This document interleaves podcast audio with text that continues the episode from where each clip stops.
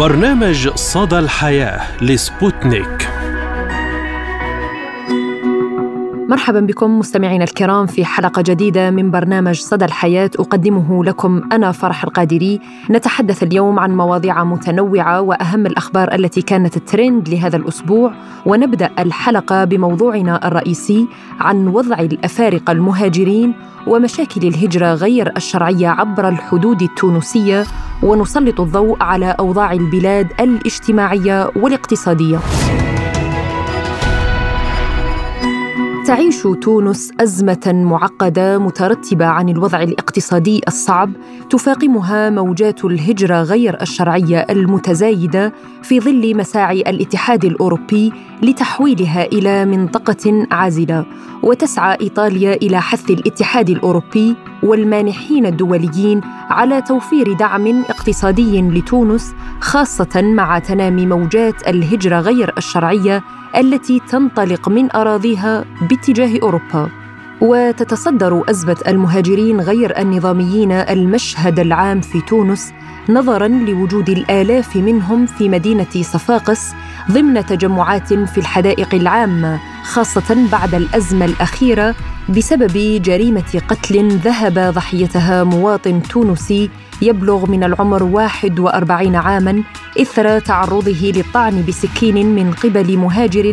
غير نظامي. فكيف ستتمكن السلطات التونسية من مكافحة ظاهرة الهجرة غير الشرعية وتسوية أوضاع الأفارقة المتواجدين في أراضيها في ظل تأزم الأوضاع الاقتصادية العامة للبلاد؟ وللحديث والخوض أكثر في هذا الموضوع نستضيف معنا من تونس الخضراء القيادي في حركة البعث التونسية الأستاذ صهيب المزريقي. أهلا وسهلا بك أستاذ صهيب، وبداية شكرا لتواجدك اليوم معنا في برنامج صدى الحياة. أهلا وسهلا ومرحبا بك ومرحبا بكل من يستمع إلى سبوتنيك عربي، وشكرا لكم على هذه الدعوة الكريمة. يعني بداية، الأوضاع في تونس منذ سنوات متدهورة، خصوصا الجانب الاقتصادي، البطالة، الفقر، يعني أوضاع كثيرة تتطلب حلول وإجراءات. لكن دعني أبدأ من مشكلة الهجرة غير الشرعية. هناك اتهامات من منظمة Human Rights Watch بأن هناك يعني جهات هي من تقوم بانتهاك والاعتداء على الأفارقة المتواجدين على الحدود التونسية. برأيك هل اليوم يتحمل المسؤولية جانب واحد في مسألة الهجرة غير الشرعية؟ دول أوروبا تطلب من دول الجنوب اللي هي شمال إفريقيا أن تقوم وكأنها هي حارسة لها. هو يعني اليوم نحن كنا حتى قد طالبنا في حركة البعث بأن تكون هنالك يعني رؤية إنسانية وتصور إنساني وكوني في إطار تعاطينا مع الهجرة الغير آمنة أو الهجرة غير شرعية، أو على الأقل فنسميها يعني بعملية تهجيرية، لأننا نحن نعلم النوايا التي يعني يراد بها اليوم تهجير الأفارقة جنوب الصحراء وإيوائهم في تونس وإيوائهم في الجزائر خاصة، أيضا وإيوائهم في ليبيا. يعني نحن نعلم أن هذه النوايا هي نوايا ممنهجة ونوايا تخدم بالأساس الاتجار بالبشر، وصارت واضحة العيان أيضا يعني واليوم، ونقولها بأنها أيضا أصبحت تستهدف بلادنا بشكل متزايد، وأن معالجتها يعني كنا قد قلناها لا يمكن أن تكون يعني بالطرق الأمنية الكلاسيكية فحسب، لأن اليوم لابد أن نطرح بديلا جديدا، وهو التعامل الإنساني مع هؤلاء الفقراء والبؤساء والمهجرين من بلادهم. ونحن نعلم السبب لماذا يعني كانوا قد هجروا من بلادهم، لأنهم يعني فقدوا كل أشكال الحياة، فقدوا كل أشكال الحقوق الكونية اللصيقة بالحياة وبالإنسانية، فقدوا يعني حقهم في العمل، حقهم في الشغل، حقهم في الحياة بصفة عامة، حقهم في الصحة، حقهم في الأبعاد الاجتماعية والاقتصادية. وبذلك يعني الأفارقة جنوب الصحراء أصبحوا يبحثون عن ملاذ جديد يمكن أن يجدوا فيه إنسانيتهم وفي بعدهم التعامل الإنساني معهم. فاليوم يعني نقول أن هذه الدول الأوروبية والاتحاد الأوروبي الذي يسعى دائما إلى أن يجعل من تونس اليوم مجرد حارس حدود لسواحلها ولحدودها بصفة عامة، نقول أنه يستغل للأسف الظرف الاقتصادي والمالي الصعب جدا الذي تعيشه تونس من أجل أن يفرض علينا اليوم اتفاقيات تجعل من تونس فقط كما قلت لك يعني مجرد حارس حدود لحدودها الجنوبية. وهذا يعني ما رفضه الرئيس قيس سعيد، يعني وقالها بصريح العبارة أننا لن نكون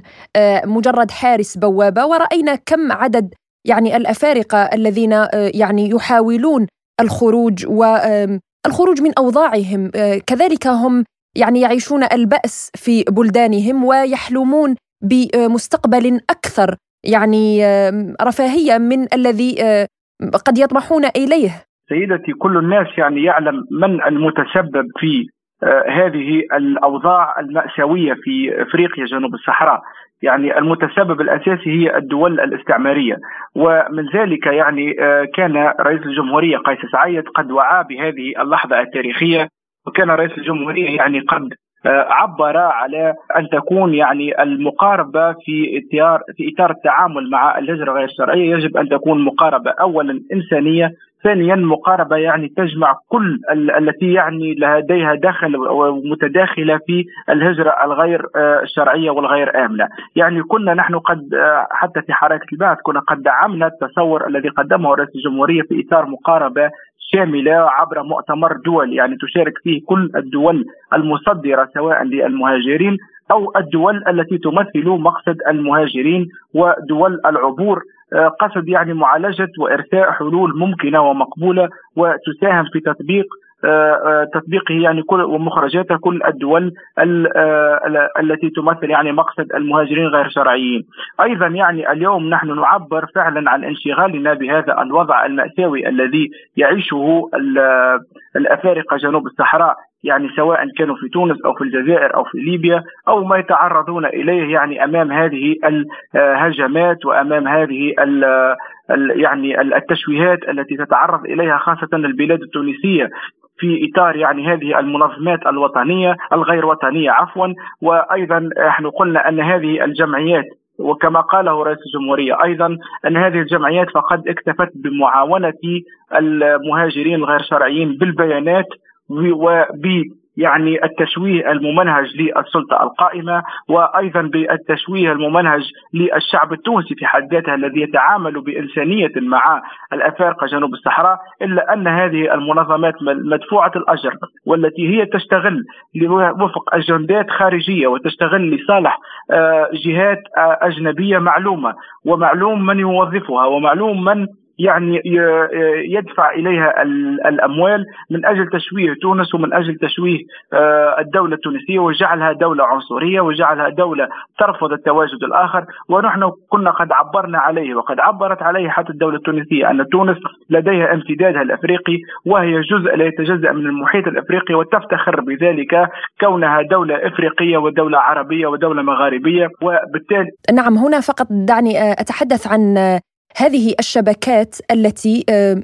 يعني يقال أنها إجرامية وهي من تدفع أموال إلى هؤلاء المهاجرين غير الشرعيين الأفارقة للدخول إلى تونس وإحداث البلبلة، حتى أنهم يعني هناك تقارير ومعلومات تفيد بأن هؤلاء المهاجرين غير الشرعيين تلقوا تحويلات مالية من بلدانهم. يعني السؤال المطروح هنا من وراء هؤلاء يعني الجماعات والأفارقة المتواجدين في تونس اليوم؟ هو مما لا شك فيه أن الدول التي فقرت الدول الأفريقية وأن الدول الاستعمارية التي نهبت ثروات وخيرات وجعلت من بلدان الأفريقية بلدان فقيرة هي التي تريد يعني أن تفقر البلدان الأفريقية من الموارد البشرية وأن تفقرها من مواطنيها وأن تفقرها من كل أشكال يعني التمظهر الإنساني المتواجد فيها من أجل السيطرة أكثر على ثرواتها وعلى خيراتها وعلى يعني كل ما تمتلكه من ثروات وطنية. وبالتالي اليوم قد مررنا من مرحلة السرقة الثرواتية إلى مرحلة السرقة البشرية، الاتجار بالبشر هنا، وهم يعني يقطعون البحار حتى يصلوا إلى الجانب الأوروبي إن وصلوا، حتى يعني هناك جهات كثيرة لا تصل يعني إلى الحلم المنشود كما يرونه. بطبيعة الحال يعني هم قد سرقوا مقدراتهم وجعلوا منهم يعني من إفريقيا فقط يعني محطة من أجل السرقة ومن أجل النهب، ثم يعني بالبناء والإعمار في الدول الأوروبية، وجعل يعني المواطن الإفريقي يطمح إلى أن تكون يعني قبلته الأساسية هي البلدان الأوروبية. وهنا يعني أيضا يحيلنا إلى موضوع آخر، وهو أن هذه الدول الأوروبية بعد سرقتها للمقدرات الإفريقية يعني اليوم أخذت تتاجر بالإنسان وتتاجر بالبشر، ونحن نعلم أن يعني جل البلدان الأوروبية خاصة يعني صربيا إلى غير ذلك هي الدول تتاجر بأعضاء الإنسان، تتاجر بالمقدرات الإنسانية أو ما يحمله الإنسان حتى في جسده قد تتاجر به. وأيضا يعني التحويلات المالية الأخيرة يعني كانت قد شهدتها ليست فقط من البلدان الإفريقية وإنما حتى من الدول الأوروبية ومن جميع دول العالم المشاركة في هذه العملية التهجيرية للإنسان الإفريقي. وبالتالي اليوم يعني أكثر من 3000 مليار يعني تم تحويلها مؤخرا وفق ما أعلنت عليه مؤسسة رئاسة الجمهورية، يعني أكثر من 3000 مليار تم دينار تونسي. نعم بالدينار التونسي كانت قد تم تحويلها إلى الأفارقة الجنوب الصحراء. اليوم يعني نشهد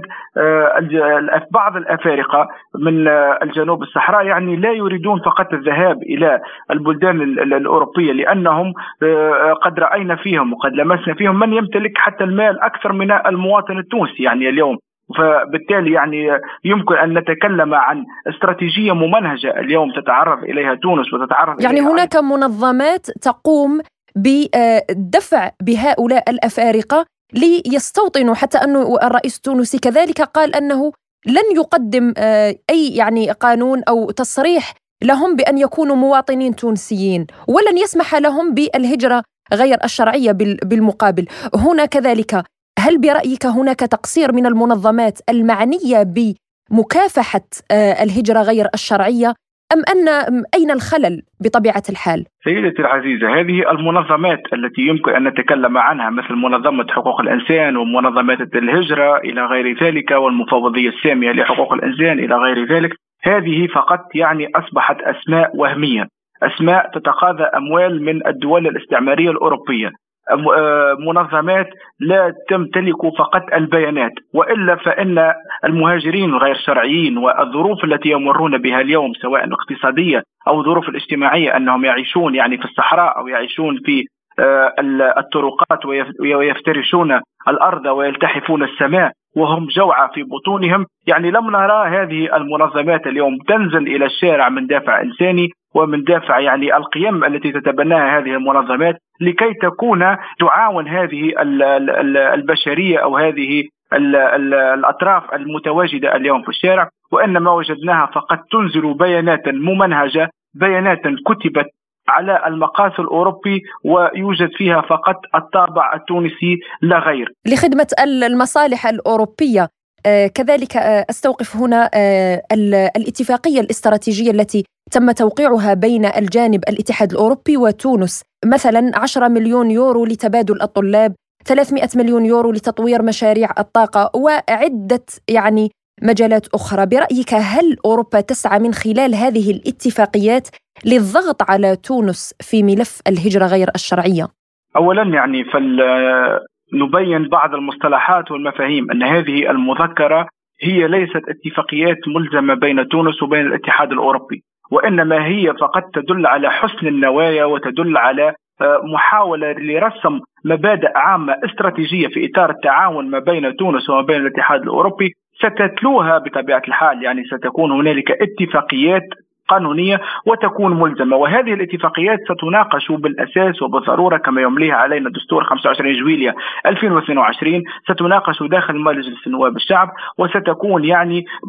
معروضة ومبسوطة أمام النواب وستناقش فصلا فصلا من أجل إما الموافقة عليها في رمتها أو رفضها في رمتها أو الموافقة على بعض الفصول وترك بعض الفصول الأخرى. اليوم يعني هذه الاتفاقية هذه المذكرة إذا أردنا أن نأخذها يعني من الجانب العمومي فأقول أن تونس يعني رغم الظروف الاقتصادية والمالية والاجتماعية التي تعيشها ورغم أن تونس اليوم ليست تفاوض دولة مع دولة، تونس اليوم تفاوض دولة تفاوض في اتحاد أوروبي يعني فيه أكثر من 27 دولة، واستطاعت تونس أن تخرج بهذه الاتفاقية وأن تنص في هذه الاتفاقية على أن تونس ليست حارسة لحدود البلدان الأوروبية، وأن تونس ليست بلاد توطين ولا يمكن أن تكون محطة عبور، وأيضا تونس لا يمكن أن تكون محطة استيراد للأفارقة جنوب الصحراء الذين هاجروا وتريد أوروبا التخلص منهم. فهذا أولا هو يدل على موقف سيادي. أيضا يعني هذه المذكرة في أبعادها قد نجحت نوعا ما في أن تكرس منطقة السيادة الوطنية، وقد استطاعت أيضا أن تكرس منطق التبادل التجاري أيضا يعني من جهة أخرى، من ناحية أن هذه المذكرة يعني قد نصت على دعم الاقتصاد التونسي، من جهة نصت أيضا على أن تكون هذه المذكرة يعني خادمة لتعزيز تواجد المستثمرين الأوروبيين في تونس، بالإضافة إلى تسهيل الهجرة النظامية للطلاب وللعمال. أيضا يعني هذه المذكرة كانت في معظمها قد تناولت أن تكون تونس يعني محطة جديدة لتوليد العلاقات الجديدة في إطار يعني ما هو طاقي وفي إطار يعني ما هو غازي إلى غير ذلك، يعني خاصة تونس لديها يعني عمقها الجغرافي وعمقها السياسي ووزنها السياسي أيضا في أفريقيا بصفة عامة، وهو ما جعل يعني كل القوى وكل الأقطاب اليوم في العالم تتوجه إلى تونس على غرار التيكاد، قمة التيكاد التي عقدت في تونس، أيضا القمة الفرنكفونية التي عقدت في تونس، أيضا يعني القمة العربية الصينية التي عقدت في السعودية وكانت تونس ضيف شرف فيها، وأيضا القمة الأمريكية الأفريقية التي كانت تونس أيضا ضيف شرف فيها وضيف مبجل، أيضا يعني القمة الروسية الأفريقية التي ستعقد هذه الأيام انطلاقا من 26 جويلية إلى 29 جويلية. يعني تونس أيضا من الدول التي كانت قد أعطت موافقتها المبدئية في الحضور في هذه القمة. ومن هذا المنطلق يعني أيضا أقول أن تونس في إطار مذكرة التفاهم، تونس اليوم تحاول أن تبسط يعني ما يمكن أن تمتلكه أو أن تبتز الاتحاد الأوروبي بما كل ما تمتلكه تونس من أجل أن يعني تجيش هذه الاتفاقية أو هذه المذكرة لصالحها وأن تكون خادمة لها، وهذا يمر حتما وبالأساس يعني عبر ما سيصوت عليه النواب ويعني ما سيعدل فيه في بعض نقاطه النواب من أجل أن يكون خادما لتونس، ومن أجل أن تتصرف الدولة بمنطق المنفعية ومنطق البراغماتية السياسية والبراغماتية التي الاقتصادية التي ممكن أن تعود على تونس وعلى الشعب التونسي نوعا ما بالانفراج الاقتصادي والانفراج المالي. نعم، دعني أسألك كذلك عن برأيك ما يعني إلى ماذا يطمح التونسيون اليوم في ظل هذه الظروف الصعبة، خصوصا الجانب الاقتصادي الذي يؤثر على جميع مناحي الحياة؟ يعني ما التغييرات والتعديلات المطلوبة أو التي يرجوها المواطن التونسي اليوم من الحكومة التونسية؟ اليوم يعني ونحن كنا قد حتى راسلنا رئيس الجمهورية مؤخرا في رسالة مفتوحة كنت قد طلبته فيها يعني بوجوب تعديل مسار 25 جويلية على الجانبين الاقتصادي والاجتماعي، لأن المواطن التونسي اليوم يعني قد طحنه الظرف الاقتصادي والاجتماعي والمتأزم جدا. فاليوم يعني نرى أن قيمة الدينار قد تدهورت نوعا ما، نرى أيضا على المستوى الاجتماعي تفاقم البطالة، نرى في تونس أيضا اليوم الشعب يعني يقف في طوابير من أجل أن يتحصل على رغيف الخبز، نرى الشعب اليوم أيضا يعني لا يمكن أن يجاري هذا الغلاء وهذا الارتفاع الجنوني للأسعار المواد الاستهلاكية، أيضا يعني نرى اليوم غياب لبعض المواد الأساسية على الأسواق التونسية، وهو ما يستدعي وبالضرورة اليوم تصحيح مسار 25 جويلية على هذين الجانبين الاقتصادي والاجتماعي، وهذا في اعتقادنا يمر حتما وبالضرورة وعبر أن تكون هنالك حكومة فعلية في مستوى تطلعات الشعب من لحظة 25 جويلية التي جاءت لكي تقطع مع العشرية السوداء الأخيرة من جهة، ومن جهة أخرى يجب أن تكون الحكومة هي حكومة حرب، لأن اليوم الحكومة الحالية قد خسرت حربها مع لوبيات الفساد ولوبيات التهريب ولوبيات الاحتكار، قد خسرت معها الحرب. وبالتالي يعني اليوم الحكومة أصبحت نوعا ما ضعيفة ومستضعفة في أعين الشعب التونسي وفي عين هذه اللوبيات، وبالتالي اليوم نريدها أن تكون حكومة حرب فعلية. بطبيعة الحال لما نتكلم عن حكومة حرب فإن نتكلم عن حكومة حرب اقتصادية واجتماعية، يجب أن تكون تستطيع أن تواجه وتستطيع أن تواجه هذا الغلاء الموجود اليوم، وأيضا تستطيع أن تواجه فقدان المواد الأساسية في تونس. ومن هذا المنطلق أيضا يستوجب على هذه الحكومة أن تكون أولا حكومة سياسية، ويجب أن تكون حكومة يعني حاملة على ومنفتحة على مشروع وطني اقتصادي واجتماعي وسياسي، ويكون هذا المشروع استراتيجي ويكون أيضا يعني ناجع وفاعل على أرضية الميدان. وبهذه التصورات وبهذه النقاط التي كنا قد رسلنا فيها رئيس الجمهورية، يمكن أن تتجاوز تونس هذا الظرف الاقتصادي والظرف الاجتماعي. أيضا كنا قد قلنا بأن اليوم لابد من مراجعة التعيينات الأخيرة، سواء على مستوى محلي أو على مستوى جهوي أو على مستوى إقليمي أو على مستوى وطني، لأن اليوم لابد من أن تكون هنالك توجهات حقيقية وتوجه حقيقي إعادة يعني بناء الدولة التونسية، وإعادة يعني وجود الدولة التونسية وفرضها لهيبتها أمام يعني ما تعيشه تونس للأسف اليوم، كما كنت أقول لك يعني من هذه الصعوبات الأخيرة وهذه الصعوبات الجمة التي تواجه الحكومة التونسية، التي للأسف إلى اليوم لا تزال عاجزة على أن تكون في مستوى ما يطلبه الشعب وفي مستوى تطلعاته من مسار 25 جويلية، وأيضا من مستوى تطلعاته من لحظة رئيس الجمهورية. يعني اليوم شئنا أم أبينا رئيس الجمهورية هو المسؤول الأول والأخير، لأن هذه الحكومة هي حكومة رئيس الجمهورية، وبالتالي يعني عليه أن يتصرف بمنطق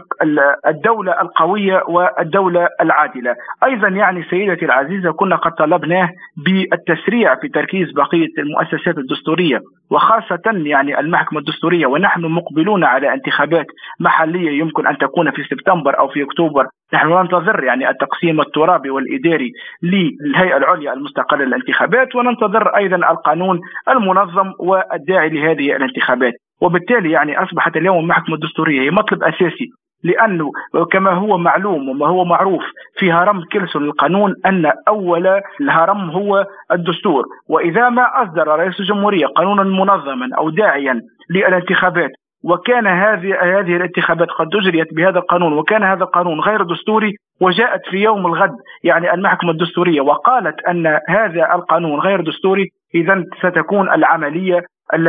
التي تلت ذلك القانون المنظم أو القانون الداعي ستكون هي عملية غير شرعية وستكون عملية باطلة. نعم، الوقت يداهمنا سيدي الكريم، يعني أشكرك جزيل الشكر يعني على تواجدك اليوم معنا. كنت معنا القيادي في حركة البعث التونسية الأستاذ صهيب المزريقي، أهلا وسهلا بك. شكرا لكم على هذه الدعوة الكريمة والطيبة. ونتابع حلقة اليوم مستمعينا الكرام بأهم الأخبار التي كانت الترند لهذا الأسبوع. امرأة مسنة تنقذ طاقم وركاب طائرة من الموت المحقق. صرحت إدارة المطار أنه تم فقدان التحكم بإحدى الطائرات الصغيرة بعد أن عانى الطيار من حالة صحية طارئة، ما دفع بأحد الركاب إلى تولي أمر الهبوط بالطائرة. وأفادت سلطات مطار مارثا فينيارد في ولاية بأمريكا بأن طيار طائرة صغيرة عانى من حالة صحية طارئة في الجو، ما دفع براكبة مسنة إلى تولي أمر الطائرة والقيام بهبوط اضطراري من دون معدات الهبوط اللازمة. وأوضحت الشرطة أن المرأة البالغة من العمر 68 عاماً أصيبت بجروح طفيفة، وأخرج الطيار من الطائرة ونقل إلى مستشفى في بوسطن بحالة خطيرة. وأكدت إدارة الطيران الفيدرالية أنها والمجلس الوطني لسلامة النقل يحققان بالحادث. شاب سعودي يثير جدلاً كبيراً بعد إعلانه شراء ساعة يد بمبلغ 1,800,000 دولار أمريكي. أثار شاب سعودي جدلاً كبيراً بعد هذا الإعلان، وتداول رواد مواقع التواصل الاجتماعي مقطع فيديو يظهر فيه الشاب وهو يشتري ساعة باهظة الثمن، ووثق الفيديو دخول الشاب إلى المتجر وانتقائه ساعة نالت إعجابه، حيث سأل عن ثمنها الذي قدر ب7 ملايين ريال سعودي، وطلب الشاب السعودي من البائع أن يرتدي ساعة اليد قبل إتمام عملية الشراء، كما طلب من متابعيه تقييم ما إذا كانت الساعة تستحق هذا المبلغ الضخم أم لا. وبعد إتمامه عملية الشراء خرج من المتجر واستمر في تصوير الساعة وهي في معصمه، وعلق قائلاً: ما شاء الله تبارك الله. الأمم المتحدة تحذر العالم من موجات حر أكثر شدة تسبب النوبات القلبية والوفاة. حذرت الأمم المتحدة هذا الأسبوع من أن العالم يجب أن يستعد لمواجهة موجات حر شديدة متزايدة في الوقت الذي تعاني فيه دول نصف الكرة الشمالي من ارتفاع درجات الحرارة. وقال كبير مستشاري الحرارة الشديدة في المنظمة العالمية للأرصاد الجوية التابعة للأمم المتحدة جون نيرن للصحفيين: ستستمر هذه الأحداث في الازدياد، ويحتاج العالم إلى الاستعداد لمزيد من موجات الحر الشديدة. وحذر من المخاطر الصحية المتزايدة وسط تزايد التحضر وارتفاع درجات الحرارة القصوى وشيخوخة السكان. كما توقع أن ظاهرة النينو التي تم الإعلان عنها مؤخراً، وهي نمط مناخي دافئ يحدث كل 2 إلى 7 سنوات، ستؤدي على المدى القصير إلى تضخيم حدوث وشدة الأحداث الحرارية الشديدة. وفي رد له عن سؤال عما يجب فعله لمواجهة موجات الحر المتزايدة، قال: أوقفوا الوقود الكربوني واستخدموا الكهرباء في كل شيء. يشار إلى أن أوروبا التي تعد أسرع قارات العالم ارتفاعاً في درجات الحرارة تستعد لذروة موجة الحر الحالية لتضرب جزر صقلية وسردينيا الإيطالية، وسط توقعات بارتفاع 48 درجة مئوية. ونختم الحلقة مستمعينا الكرام بمعلومة طبية كما عودناكم دائما. علماء روس يكتشفون طريقة علاج التهاب المثانة باستخدام كرات الزيت. اقترح علماء من روسيا الاتحادية استخدام ميكروجيلات مستحلب لإيصال أدوية الالتهاب المثانة والتهابات الجهاز البولي الأخرى إلى المثانة. وبحسب العلماء فإن التطوير سيقلل من عدد الإجراءات المؤلمة للمريض من الحقن المباشر للدواء في المثانة، وبالتالي سيصبح العلاج أسرع وأكثر راحة. وعادة ما يتم علاج التهاب المثانة الحاد الذي تسببه الإشريكية القولونية بأقراص المضادات الحيوية، ومع ذلك في حالات التهابات المثانة المزمنة يكون هذا العلاج غير فعال. والحقيقة أن المضادات الحيوية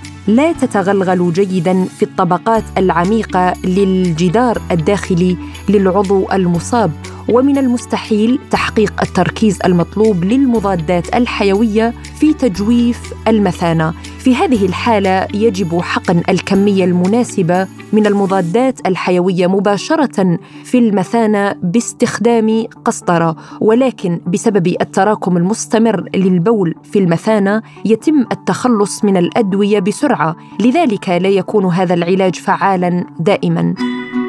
وسيقلل هذا النهج الجديد والمقترح من العلماء الروس من عدد مرات تكرار الإجراء المؤلم ومدة العلاج، وتحسين نوعية حياة المرضى الذين يعانون من التهابات المثانة المزمنة. نتمنى الشفاء العاجل لجميع المرضى. وإلى هنا نصل وإياكم مستمعينا الكرام إلى ختام حلقة اليوم من برنامج صدى الحياة، قدمته لكم من استديوهاتنا في موسكو أنا فرح القادري. إلى اللقاء.